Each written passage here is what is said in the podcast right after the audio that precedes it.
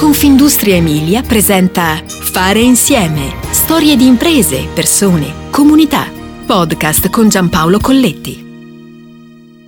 Se fossimo soli, l'immensità sarebbe davvero uno spreco. E così scrisse a cavallo degli anni 50 Isaac Asimov, biochimico e scrittore statunitense, uno dei padri del fantascientifico letto in tutto il mondo e ideatore delle tre leggi della robotica, divenute riferimento per lo sviluppo dell'intelligenza artificiale. L'avventura imprenditoriale che stiamo per raccontare ci porta fin sopra lo spazio, ma con i piedi ben saldi sulla Terra.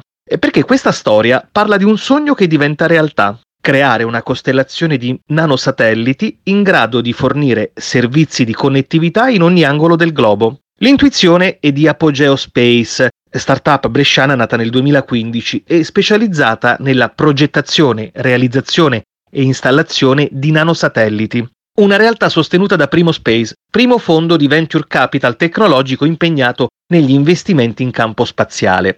Per Apogeo, considerata tra le imprese europee più interessanti per gli investitori internazionali, è partita una produzione seriale di nanosatelliti della costellazione e già tra fine 2023 e gennaio 2024 circa 20 satelliti saranno operativi dallo spazio.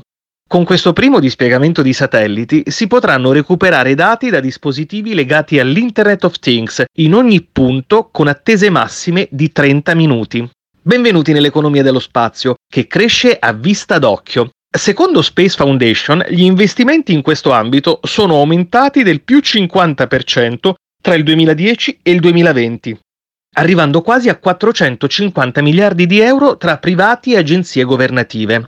Tutto nasce con il Venture Builder Vento di Torino e con una selezione di 30 persone che avevano un solo e ambizioso obiettivo, creare start-up innovative. Noi abbiamo scelto di perseguire quei dati forniti dai satelliti in orbita e che generano tante informazioni che non vengono sfruttate appieno. Anche oggi l'Agenzia Spaziale Europea spinge per avere privati che sfruttino il potenziale dei satelliti europei. Oggi stiamo costruendo la prima costellazione italiana di nanosatelliti per la fornitura di un servizio di connettività globale per dispositivi IoT, racconta Guido Parissenti, cofondatore e CEO di Apogeo Space.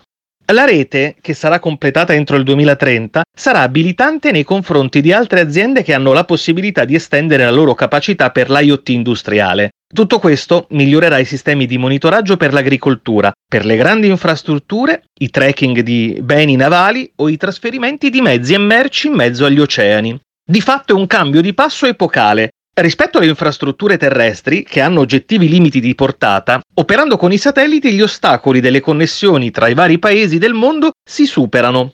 Finora ci si affidava alle reti per cellulari, ma tra paesi diversi c'era il problema di continuare a cambiare SIM o di trovarne che andassero bene per tutti. Ora potranno aprirsi a mercati nuovi o facilitare, dal punto di vista della logistica, quelli esistenti, dice Parissenti.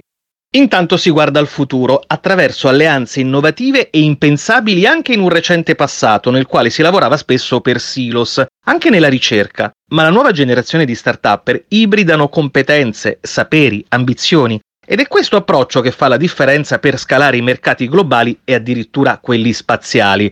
Così a novembre 2022 Apogeo Space ha firmato l'accordo per l'acquisizione di lanci multipli a partire dal 2023 per la messa in orbita dei propri satelliti con D-Orbit, azienda di logistica e trasporto orbitale con l'headquarter a Fino Mornasco nel Comasco.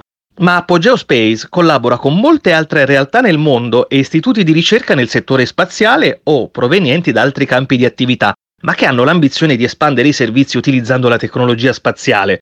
Tra questi c'è l'Istituto Nazionale di Astrofisica, l'Istituto Nazionale di Fisica Nucleare, l'Osservatorio Astronomico di Brera e quello di Bologna, e ancora il Politecnico di Milano e l'Università di Brescia. Ancora una volta, creare partnership innovative e visionarie è il tratto distintivo delle organizzazioni più ambiziose. Fare insieme ti aspetta alla prossima puntata. Puoi ascoltare tutti i podcast sul sito www.confindustriemilia.it slash podcast e sulle principali piattaforme digitali.